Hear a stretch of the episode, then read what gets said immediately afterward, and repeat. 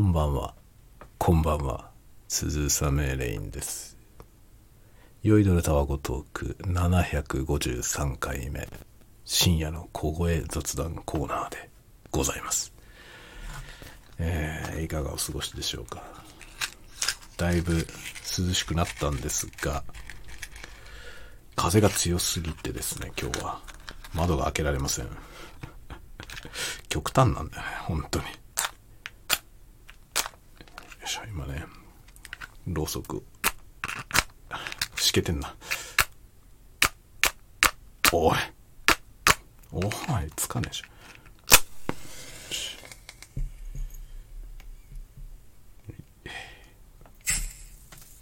ゃん。あっち、よいし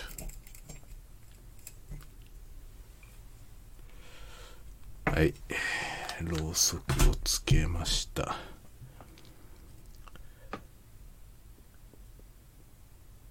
音はしないわ。音はしませんでしたね。こっちは音がしますね。これはグラスに氷を持ってきたんで、またジントニック飲むかな。今ね、また今日もマイクはブルーイエティでございますが、ブルーイエティのスタンドにつけて木のテーブルに置いてるんで、うるさいですね。これほんとブルーイエティの唯一の弱点というか、付属でついてるこのスタンドの弱点ですね。ブルーイエティだから使う場合はマイクスタンド、アーム型のね、マイクスタンドにつけて使った方がいいと思いますね。ちょっとこれを、ジンを注ぐよ。よいしょ。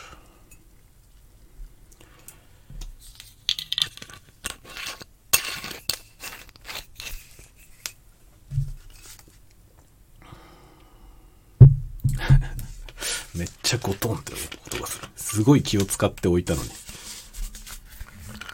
いしょ。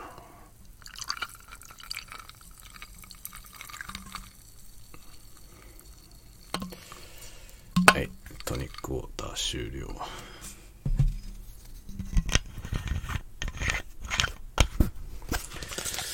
はい、というわけでジントニックでも飲みながらおしゃべりをしようかなと思いますね。今日はこの明かりのキャンドル、アロマじゃないやつですね。匂いがしないキャンドルを使ってます。ちょっと濃いめのジントニックでございます。それを飲みつつ喋ろうかな。今何時？22時46分。酔いどれタワゴトーク深夜の小声雑談にしては早い時間です。22時台っていうとね、あんまり深夜って感じが、個人的にはしないんですけど、深夜っていうとやっぱりね、0時付近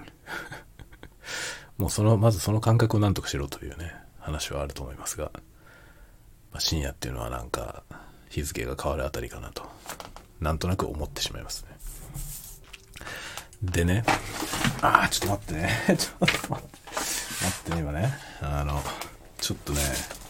非常にこうやりづらい状態にあります。もうちょっとこれ、なんとかやりやすくしたいな。それもこれも含めて、今朝、ちょっとね、部屋の模様替えというか、カスタマイズをしたいなみたいな話を、したんですけども、それをね、今日はね、考えながら仕事をしていました。もうね、どういう風にしようかなと思って。コンセプトとしてはね、ちょっと興味のあるコンセプトは、2方向あるんですよね。一つは、割となんていうのかな、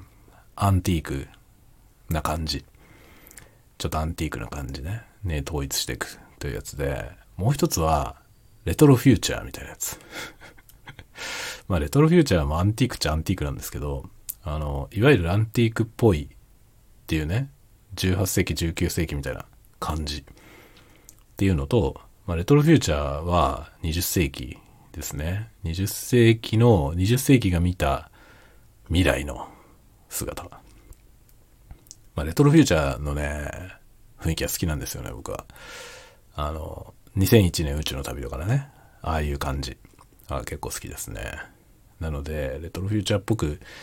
したいなとも思うんですけど、まあそう小物レベルの話ですけどね、小物レベルでそういう風にしようかなとか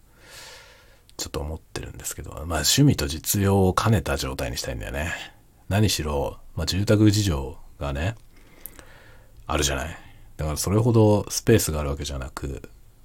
そこで、まあ、全部何でも一部屋でやるという感じなので、まあ、その制約の中でね撮影もできるスタジオにするということなんだよね。まあ今はね本当にバックグラウンドはただの黒い幕を貼ってそれをバックにね撮影をしてるので、黒バックですね。まあ ASMR 的には別に用は足りてるっちゃ足りてるんですけど、黒バックだけだとできることが結構限られていて、それになんだよ、奥行きのねある絵が撮れないでしょ。まあ、距離感がないですよね。背景までの距離感っていうものがないので、まあ工夫のしようがない工夫のしようがないという状態があるんですよね。なのでそれをねなんかうまいことねできないかなと、まあ、部屋でいうところのそのコーナーを背景にするみたいな撮影の仕方ができないかなと思って、まあ一応ねそういう方向にカメラを立てられる場所はあるんですよ。なんですけど、その場所で映り込む背景が別になんということがないというかね、本当にただのうちだから何もかっこよくないただのうちなんで、そこを見せる系にしたいわけよね。要するにその動画の背景に耐えるような部屋にしたいわけですよ、一角だけね。でまあうまいことやって、まあ、2方向ぐらい撮影に使えるとちょっとバリエーションが出せるかなみたいな、そういうこともちょっと企んでね今考えてるとこなんですよね。部屋の模様替えというかね、もう模様替えはできないんだよね。もう巨大なものが多すぎてもう動かしたくないっていう感じなんで、大物は動かさずに細かいところだけでなんとかしたいと思ってるんですね。でもね壁もね吸音材のスポンジ貼っちゃってるんだよね。なのでここどうしようもねえなと思って、これ一回剥がして剥がすのかめんどくせえな。これ多分綺麗に剥がれないんだよな。吸音材のね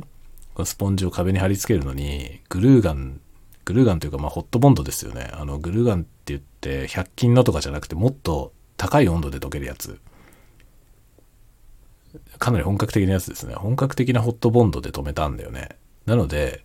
簡単に取れないんですよだからねこれを剥がしたら多分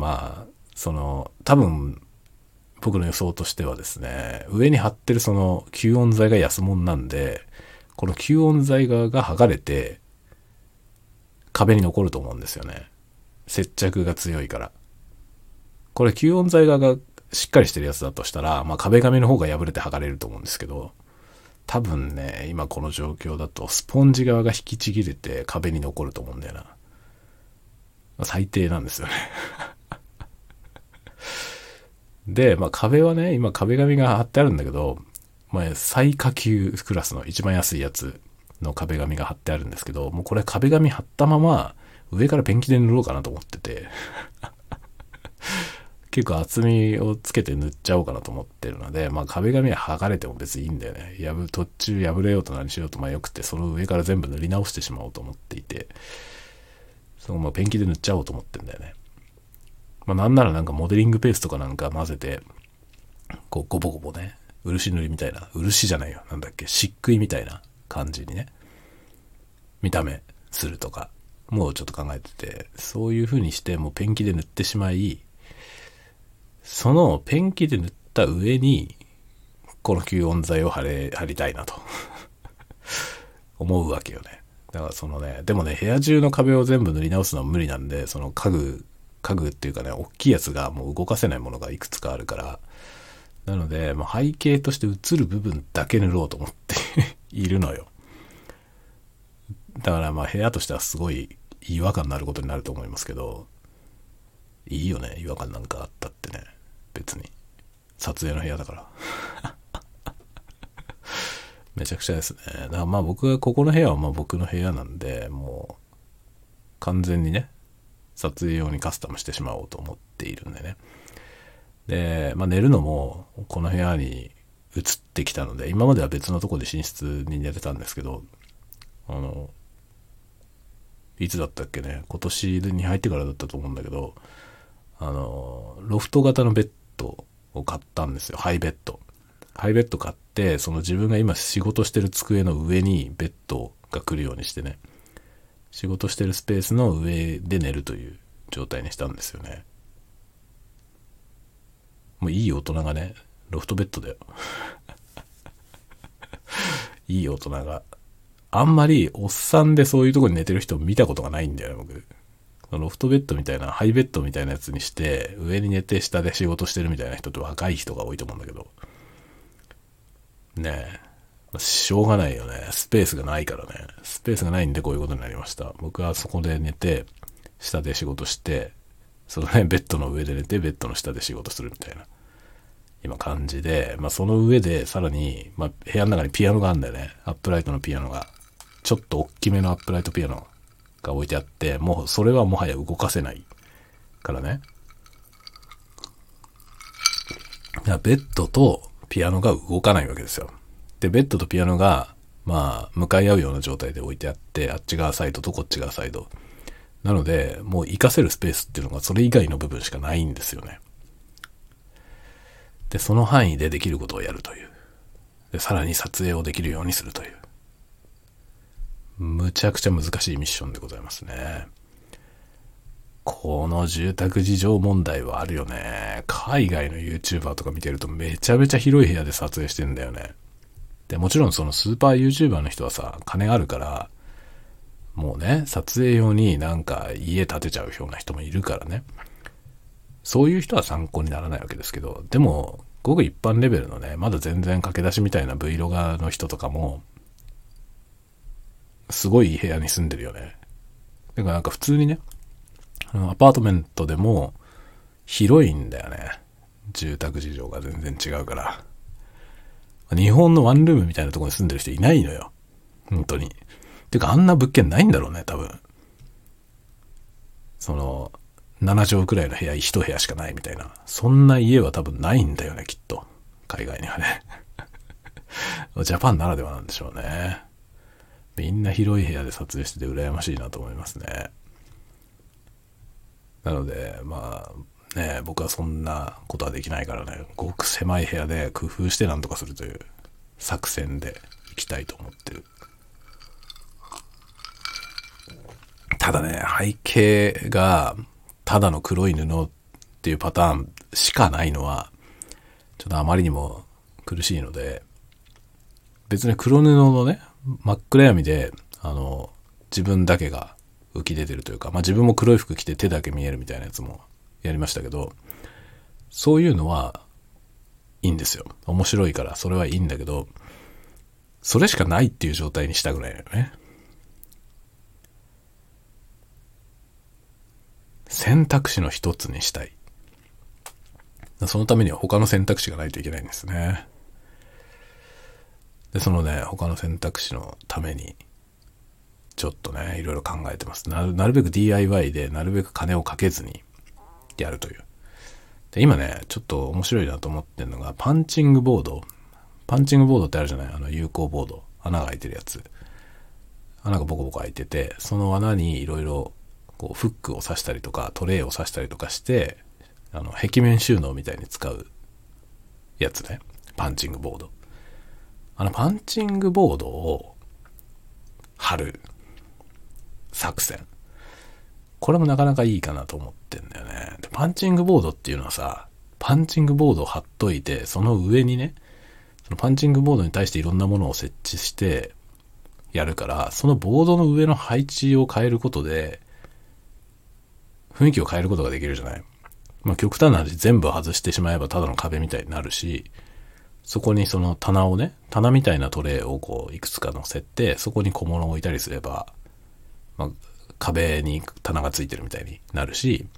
でフックで引っ掛けるようにして、その引っ掛けるようなものばっかり飾ればね、またそれはそれだしっていうね、いろいろフレキシブルでしょ。ちょっといいかなと思っているんですよ。それでそれもただありもんのやつ買ってきてペコって置くんじゃなくて、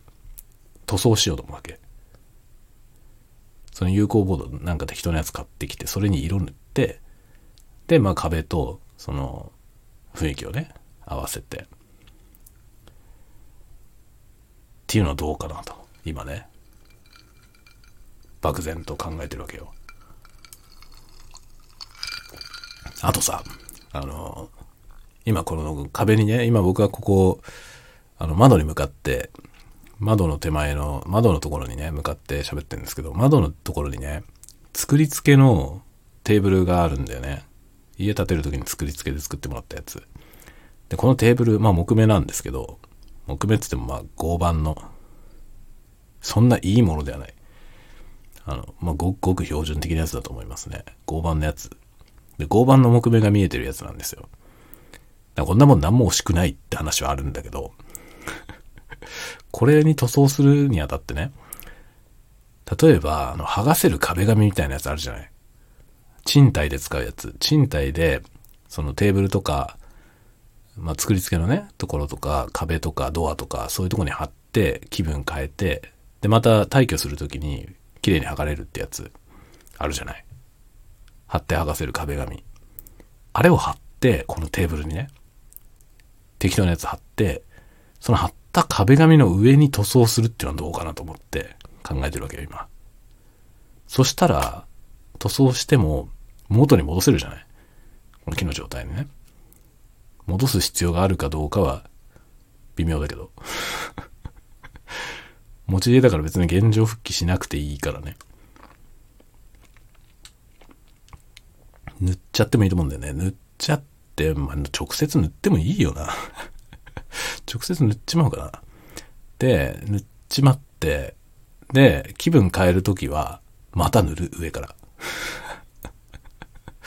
ていうのは面白いんじゃないかなと思って、時々色塗り替えて撮影する。そうするとさ、同じ机なんだけど違うものに見えるじゃないね。いいアイデアじゃない誰に同意を求めてるのかよくわかんないんだけど、いいアイデアじゃないっていうね。まあそのなんかペンキ塗るっていうのをやろうかなと思ってるんですよね。でこのね安物の壁紙にしてあったので惜しくないっていうのがね一番ありますね。塗ればいいんだよこの上から。本当は壁紙を剥がして塗った方がいいだろうけど、壁紙剥がすのも大変だからね、めんどくせえじゃん。そしたらもう上から塗っちゃおうかなと思って、ちょっとやってみようかなまあでもねものすごい大失敗を起こる可能性があるから、やっぱりこのねテーブルは剥がせる壁紙を貼って、その壁紙の上に色を塗ろうと思う。剥がせる壁紙の一番安いやつを買ってきて、どうせ模様は何でもいいからさ、どうせ塗るから買ってきて、その上に塗る、ペンキを塗るという。ペンキというかね、まあ、ペンキなんだけどターナーってさ、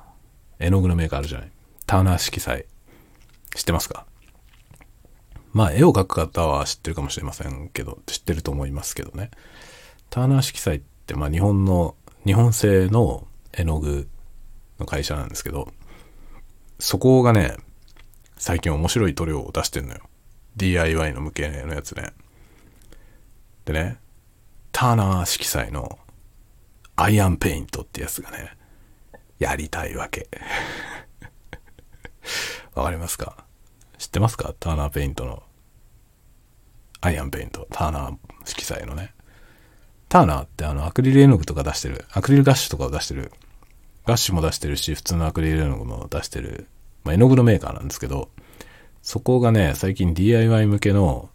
塗料を出してるんですよ。水性塗料なんだけど乾くと水に強い耐水性になるっていうね。なんだその使いやすさはって思うじゃない。そういうの出してるんですよ。って、まあ、ちょっと高いんだけど、シリーズいろいろあって、一つがミルクペイントっていうシリーズで、ミルクペイントは、塗りやすい、とても塗りやすいやつで、わりかし、パステルカラーみたいな色がね、多くて、まあ、可愛いんですよ。で、アイアンペイントっていうのは、特殊な塗料で、まあ、それを塗ると何でも金属みたいに見えるの。これが結構すごくてね、100均の安物の塩ビのパイプとかに、それを塗ったらね、金属のパイプみたいになって、質感がすごいんですよ。で、いろんな色が出てて、それをうまく組み合わせると、金属が腐食してる感じとかね、錆びてるとか、表現できる。これがすごいのよね。で、それをやってみたくてさ、それをやってみたいんで、このテーブルにそれ塗りたいわけよ。そしたらこのテーブルがね、合板の別にどうってことないしょぼい木なんだけど、金属の板みたいになんじゃないのと思ってちょっと古いアンティーク金属机みたいになるんじゃないのみたいなねことを思ってるわけですよ。で、その有効ボードみたいなやつ壁に貼って、それも金属っぽくしてさ、でそのウェザリングしてね、めっちゃかっこいいんじゃないと勝手に思ってるのね。それをちょっとやってみたいなと思って、まあ、そういうことをね今考えてます。でも高いんだよな、アイアンペイントが。アイアンペイントがね、200ml、200ml でいくらだったかな？1500円ぐらい？ 200ml で。高いよね。まあ結構な値段ですね。まあ特殊塗料だからしょうがないけど、結構するなっていう感じですね。で、それがね、腐食してるとかね、塗料剥げてるみたいなのを表現しようと思うと何色か必要なのね。なので、まあ、何色か3色ぐらいは多分買わなきゃいけなくて、で、まあどのぐらいの面積を塗るかによるけどさ200ml なんてすぐだと思うんだよな。だからね、ちょっとどういう感じかわかんないんだけど、それをねやってみようと思ってるわけですよ。 DIY なんてほとんどやったことないからね、ちょっと興味があってね、まあせっかく持ち家に住んでるからさ、ならではのことをやりたいなと思ってね、今考えてるとこです。で、このブラインドカーテンが、まあ、非常に腹立たしい風が吹くとストレスがたまるんで、これを何とかしたいっていうのも同時にあるわけですね。だけどね、日も入る、風も入るで、まあ、光は入るけど直射日光を遮るみたいなことが、複雑なことができるので、このブラインドカーテンっていうのはね、ちょっと捨てがたいんだよね。よくできてるんですよ。ただし風が吹くとダメなんだよね。風が吹かない限りにおいてはいいんだけどね、まあ、僕が住んでるとこは風の強い地域なので、ちょっとね、これがあると窓開けられないんだよね。で、窓開けるともうブラインドカーテンも全開みたいな、全開必須みたいな状態になるから、ちょいとばかり使いにくいわけですよね。これもなんとかしたい。なんとかしたいことがいっぱいあるんだよ。で、その辺をやりつつの、動画撮影をコンスタントにできる環境を作りたいなと思ってるとこですね。暑すぎるしね、エアコンもつくしね、今度。で、エアコンつけたらさ、また今度さ、そのエアコンのつけた部分の壁紙ってもう変えられないよね。と思うんだよね。いや、エアコンつけたらめんどくせえな。エアコンつけたら壁の色を変えるのも難しいよね。エアコンのところだけ残すことになるよね。めんどくせえな。めんどくせえな。エアコンついちゃったら壁濡れないじゃんね、そこの部分。まあいいか、誰に見せるわけでもなし。どうせエアコンのところはね、撮影するときに映んないようにするから、っていうか映んない場所に設置するから、最初から。それ以外の場所を色塗ればいいよね。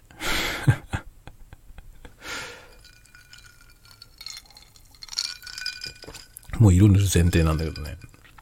でもまあピアノ置いてるからね、ピアノ置いてるとこの後ろも色塗れないんで、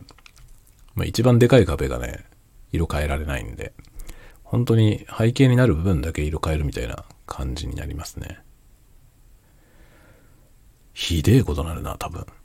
まあ、僕の部屋僕しかいないからいいんだけどね。誰も来ないし。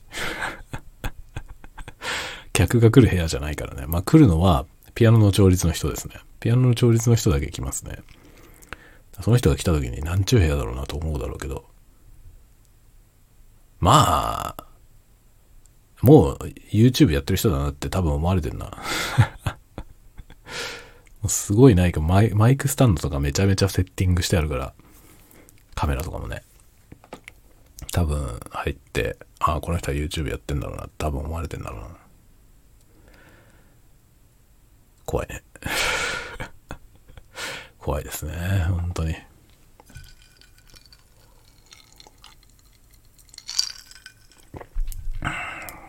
まあちょっとね、いろんなことをやりたいなと思っていて、 YouTube もねコンスタントに作れるようにしていきたいなと思うわけですよ。なかなか難しいね。まあ、もちろんネタの問題もあるんだけど、まあ、背景のバリエーションをもうちょっと取って、そうするといろんな幅が広がると思うんですよね。他にもいろいろできることありそうだなと思うんだけど、ちょっとそれも含めてね、快適な作業環境にしたいなと思ってる次第です。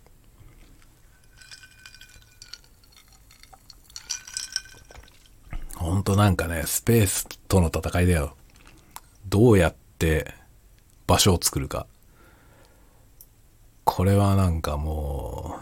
うしょうがないね。日本に住んでいる限り難しいですよね、住宅事情がね。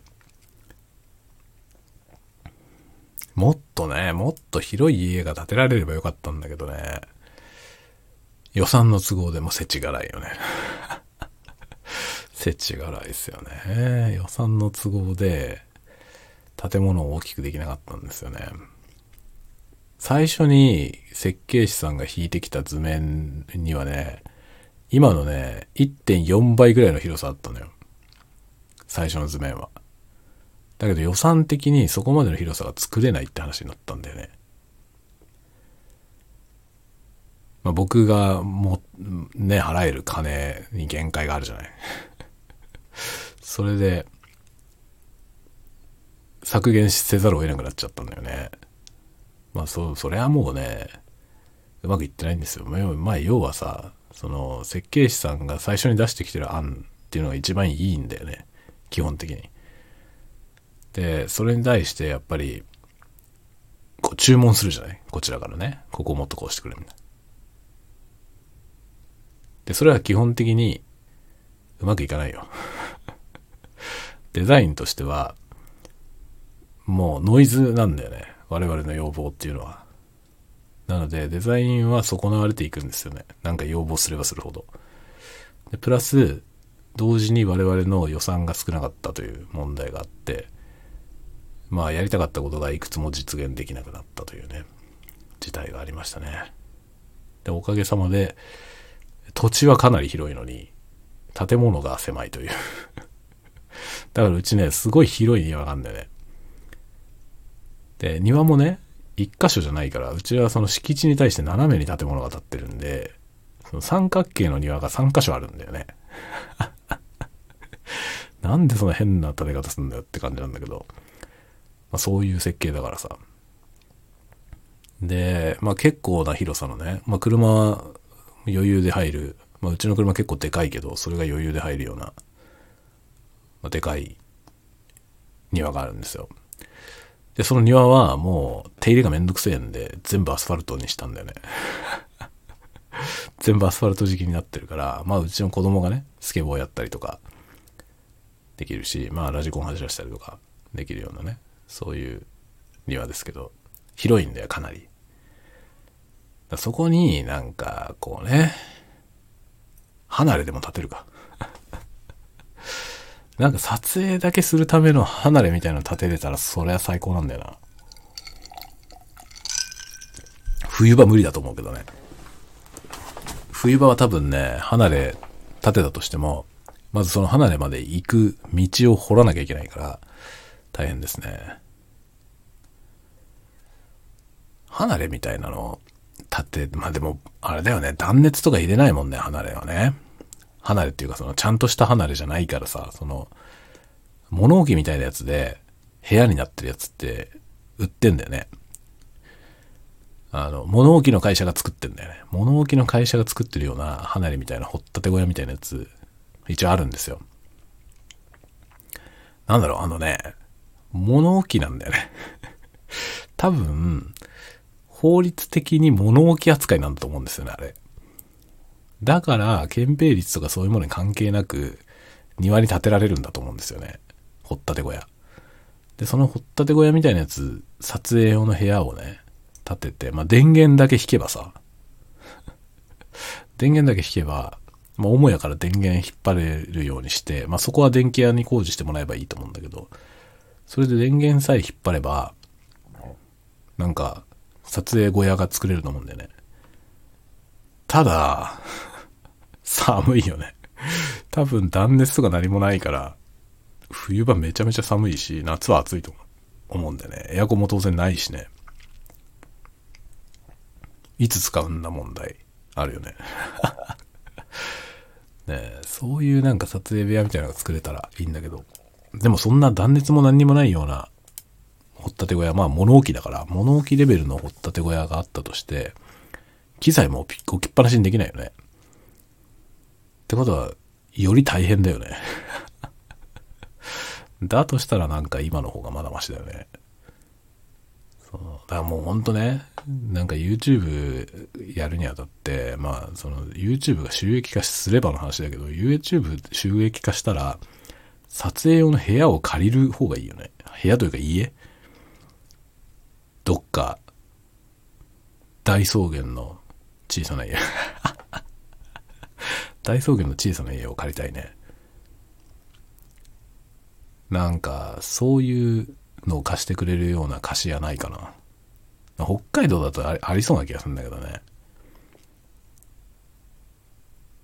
あと興味あるのはね、廃校の小学校とか田舎の、それを貸してくれるようなことやってる行政団体があるのよね。その自治体によってそういうことやってるとこがあって、で、もちろんでもそれはね、個人の人に簡単に貸してくれるもんじゃないんですよ。なんか事業をやってるとかそういうことが必要だと思うけど、貸してくれるようなのもあるっちゃあるのよね。だからそういうのをアトリエとして借りるっていうね、手はあるよね。高いんだろうな、でも。学校丸ごと借りるっていうのは高いだろうね。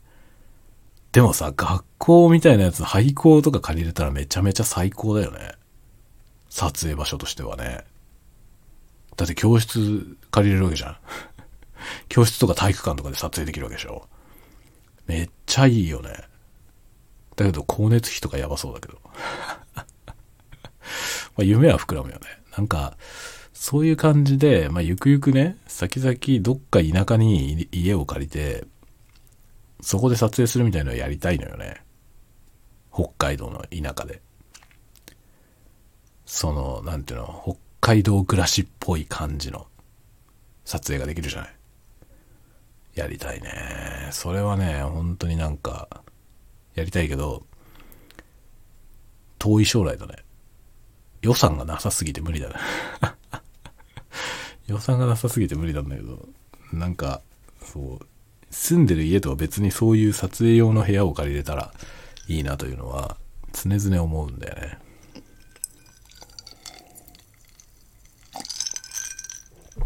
でも意外とね、なんかね、不便な場所の一戸建てとか借りようと思ってもね、そんなに安くないんですよ。意外と。結構ボロかったりとかしても、そんなに安くないの。なんでだろうと思うんだけどさ。なんでこんな値段で出してくるのって強気だなと思うんだけど、あれ借り手はいるんだろうね、きっとね。だから、普通の、ね、家賃なんですよ、結構。偏僻なとこでも。ねえ、だからそうなんか、ちょっと不便なところで、そういうの借りれたらね、一番面白いなと思うんですけどね。ちょっとそれはね、将来的にはね、やってみたいなと思ってますね。もうなんか会社の定年とかが見えてきた頃どんな定年だよ定年が見えてきてからお前何をするつもりなんねんって感じなんだけど、まあね、やりたいことはいっぱいあるのよ。いろんなことやりたいから、ちょっとね、まあ人生が落ち着いてきたら違うことやろうかなと思ってるけどね。まあその前にまあ子供たちをね、こう世に出さなきゃいけないんですよ。奴らを育て上げれば僕の使命は終わるからね。そしたらあとは好き勝手あとはもう好き勝手田舎に引っ込んで、なんかね、コンテンツを作る。田舎に引っ込んでつってもね、インターネット回線がないとダメじゃん。インターネット回線さえあればどこでもいいんですけどね。あんまり田舎に行きすぎるとインターネット回線がダメだから、それだとね、YouTube コンテンツとか作れないじゃない。それだけはなんかなきゃ困るんですよね。だからネット回線さえあればどこでもいいんだよね。ネット回線が引けるとこであればどこでもいいんで、どこでもいい場所になんかね、ボロい家を借りてそこに手を入れながら撮影をするという DIY チャンネルみたいな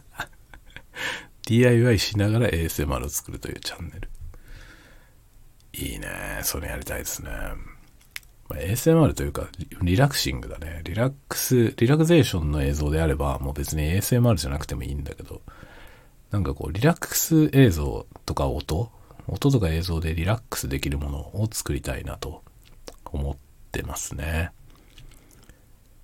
だからね、実はね、アンビエントミュージックとかもやってみたいのよ。アンビエントミュージックを作ってみたいのよね。でもアンビエントミュージックってどうやって作るんだろうっていうさっていうのも最近ちょっと興味があって、今ねいろいろ調べたりとかしてるんですけどね。久しぶりになんかブライアン・イーノとか聞いちゃってねブライアン・イーノって僕はね、ブライアン・イーノというよりはロバート・フリップとブライアン・イーノが二人でやってるやつが好きなのよね。ロバート・フリップが好きだから。ロバート・フリップはキング・クリムゾンのギタリストですね。ロバート・フリップが好きなんで、ロバート・フリップとそのブライアン・イーノがねユニットみたいなのやってんですよ。フリップ&イーノって言ってやってんだよね。そのやつが、まあ、僕の中でアンビエントミュージックっていうとそれなんですよねっていうか初めて知ったアンビエントミュージックはそれなんだよね。でアンビエントって言えばもう僕の中ではブライアン・イーノはアンビエントの人として認識されてて、ロバート・フリップはまあキング・クリムゾンなんですけど、僕の中ではなんですけど、ブライアン・イーノとやってる音楽はクリムゾンとは全然違うもので、なんかロバート・フリップ自身はああいう音楽が好きなんでしょうね、きっと昔から。だから1970年代だと思うんだけど、ブライアン・イーノと一緒にやってアルバム出してるんですよね。それみたいなやつをねそれみたいなやつを自分でも作ってみたいなと思ってんだよね。だからシンセサイザーと、あとはサンプリング、まあ環境音のサンプリングみたいなものですよね。フィールドレコーディングしてきた音なんかを駆使してアンビエントミュージックを作るというのをやってみたい。それもね今考えてますちょっとやってみたい。まあそれを自分で作れたら、まあ、そういうものを流しつつ、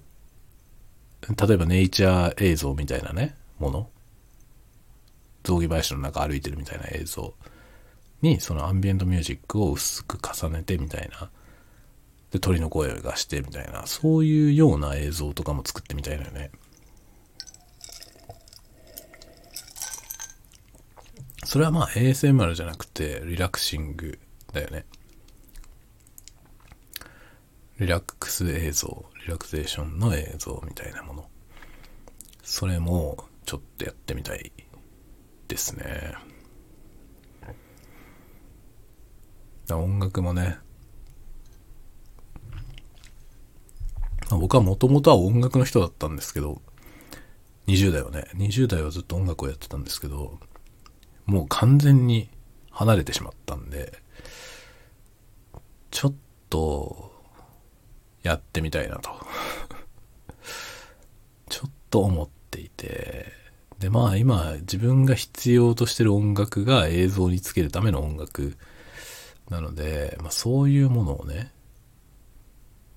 ちょっと作れるような、でそうアンビエントミュージックみたいなやつだったらなんか本当に最低限のね、なんかループでずっとね同じことを繰り返すみたいなやつでも成立するから、まあ、そういうのだったらなんかその映像の BGM 用にね自分で作ってできるかなと思ってね、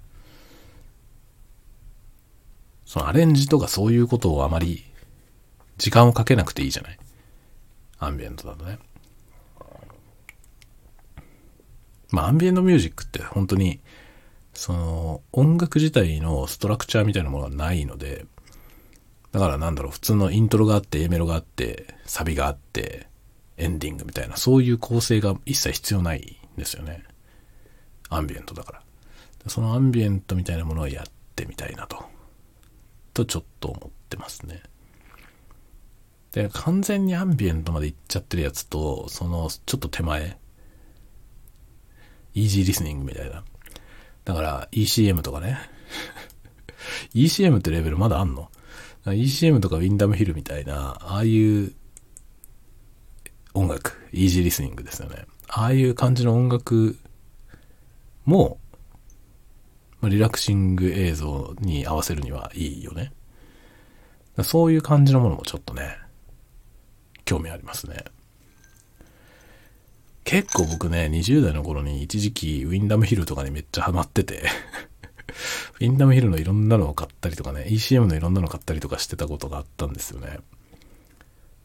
ECM はね、 ECM もなんかそのアンビエントでもないね、イージーリスニング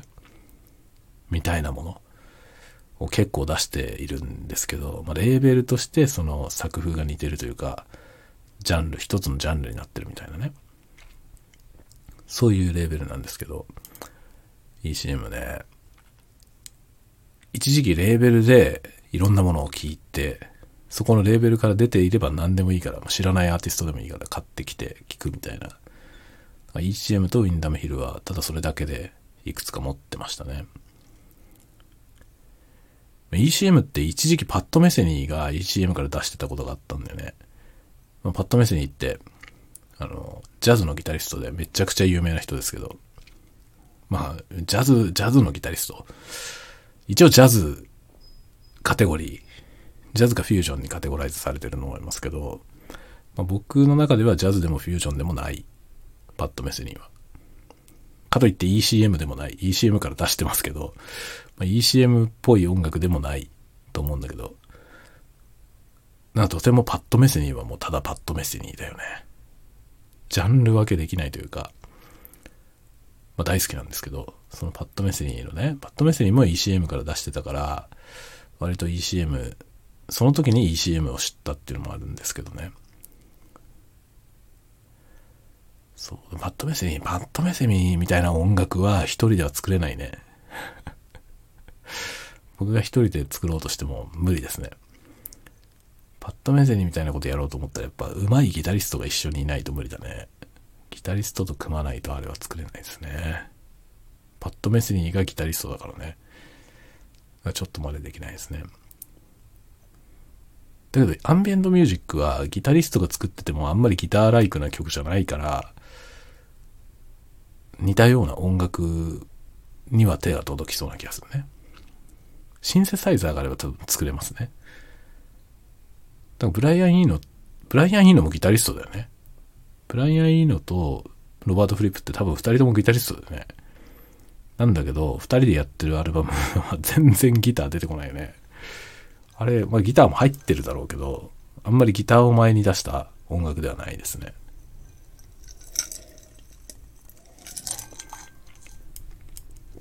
ロバート・フリップっていう人は本当面白くて、なんか Windows の起動音かなんかロバート・フリップが作ったやつありましたよね、昔。ブライアン・イーノもあったような気がすんな。なんかあの二人なんかその辺にいろいろ共通点があるね。そう、まあそんなようなね、ちょっとアンビエントミュージックのことも今はね考えてますね。そういうのやってみたいな。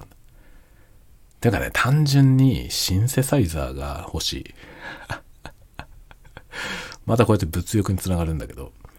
アンビエントミュージックが作りたいっていう動機は確かにあるんですよ。あるんだけど、それをね、シンセサイザーを操って作りたいっていう、また別のベクトルのね、その自分のモチベーションがあるんですよ。全く別ベクトルの。で、僕は割とこういうのが共存するんだよね。なんだろう、まあ、写真を撮るのとカメラが好きなのは違うっていうのと同じ現象なんですけど、僕は写真が撮りたいっていうのとカメラが欲しいっていうのがこう別のベクトルとして同時に存在して、こういう写真を撮るためにこのカメラが欲しいっていう、そういう風に紐づくんですよ。わかりますか？この感覚。作りたい欲と物が欲しい、まあ物欲ですよね。欲とが別々の方向にこう同時に存在していて、でその二つがなんていうの、無理やり相関して無理やり相関していて、片方を叶えることによってもう片方につながるという、まあその物欲の方を叶えることによって、その物欲が満たされて、その手に入るでしょ、物が。それを使いたいから作品を作るという逆なんで、ベクトルが。普通は創作意欲があって、それを作るために必要だからこれが必要っていう風になって、そしてその道具を購入して目的のものを作る。これ健全ですね。これが健全なスタイル。僕は健全じゃないから、物が先なんだよ。物が欲しい。だから今シンセサイザーが欲しいの。そのシンセサイザーが欲しくて持ってんだけどね、一個。持ってるやつを使って音楽作ればいいでしょって話なんだけど、そうじゃないのよ。欲しいシンセがあるの。今新しいやつのね、シンセサイザーで欲しいやつがあるんです。でそれを、まあ、手に入れたとするじゃない。まあ手に入れられないけどね、しばらく。それを手に入れると、買ったから使いたいでしょ。使いたいから音楽を作る。でそのアンビエントミュージックを作りたいの、シンセを使って。別にシンセがなくても作れるの。その新しいシンセを買わなくても作れる。今あるものでも作れるし、なんならちょっとしたフリーソフトとかのね、ソフト音源とかの安いやつとかちょっと買えば結構なクオリティで作れる。だけど僕がやりたいのはそれではない。アンビエントミュージックは作りたい。だけどシンセサイザーで作りたい。そのシンセが欲しいというね。だから欲求の最初のね、発生する順番は健全なんですよ。まず作品ありきなんですよ。これを作りたいから始まってるの。だ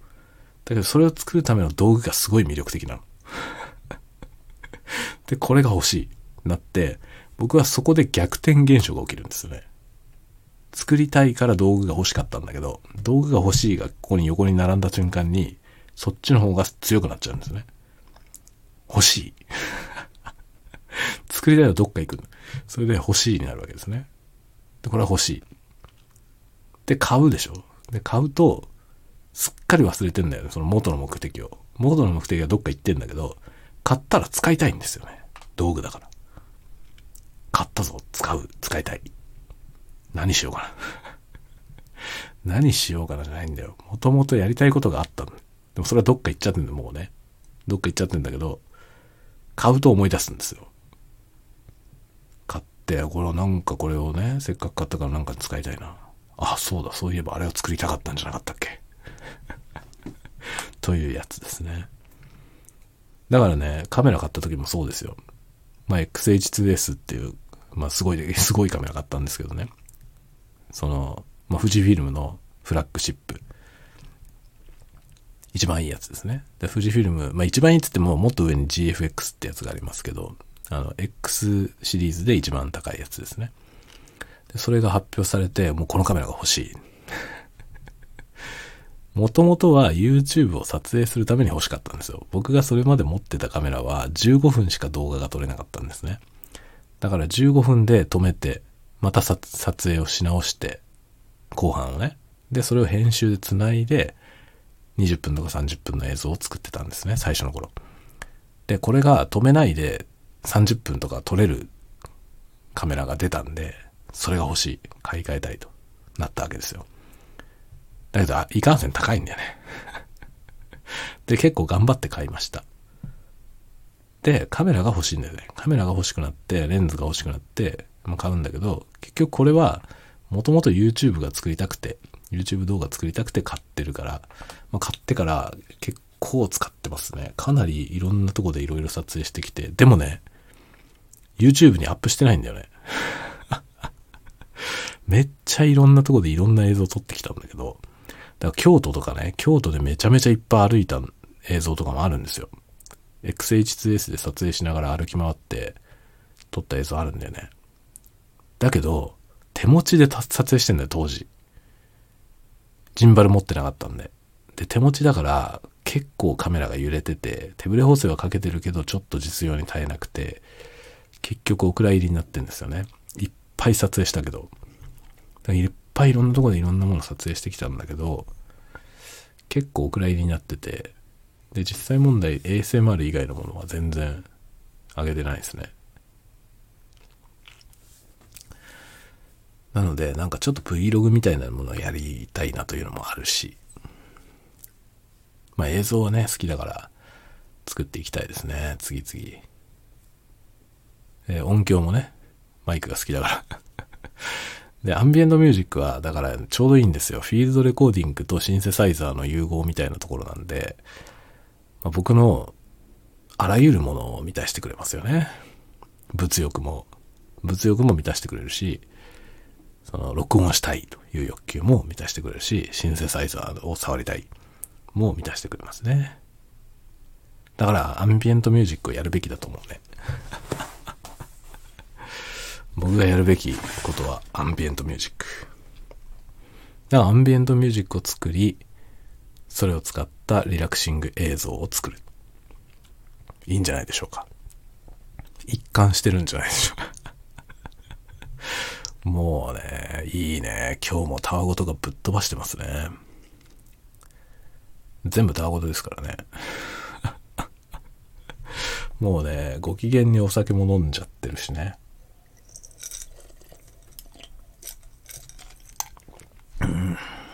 うまいね、これ。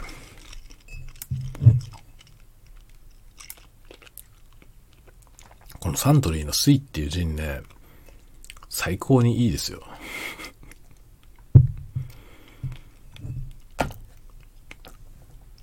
これね、結構強いお酒なんで、結構酔っ払うんですよ。今かなりご機嫌なんですけどね。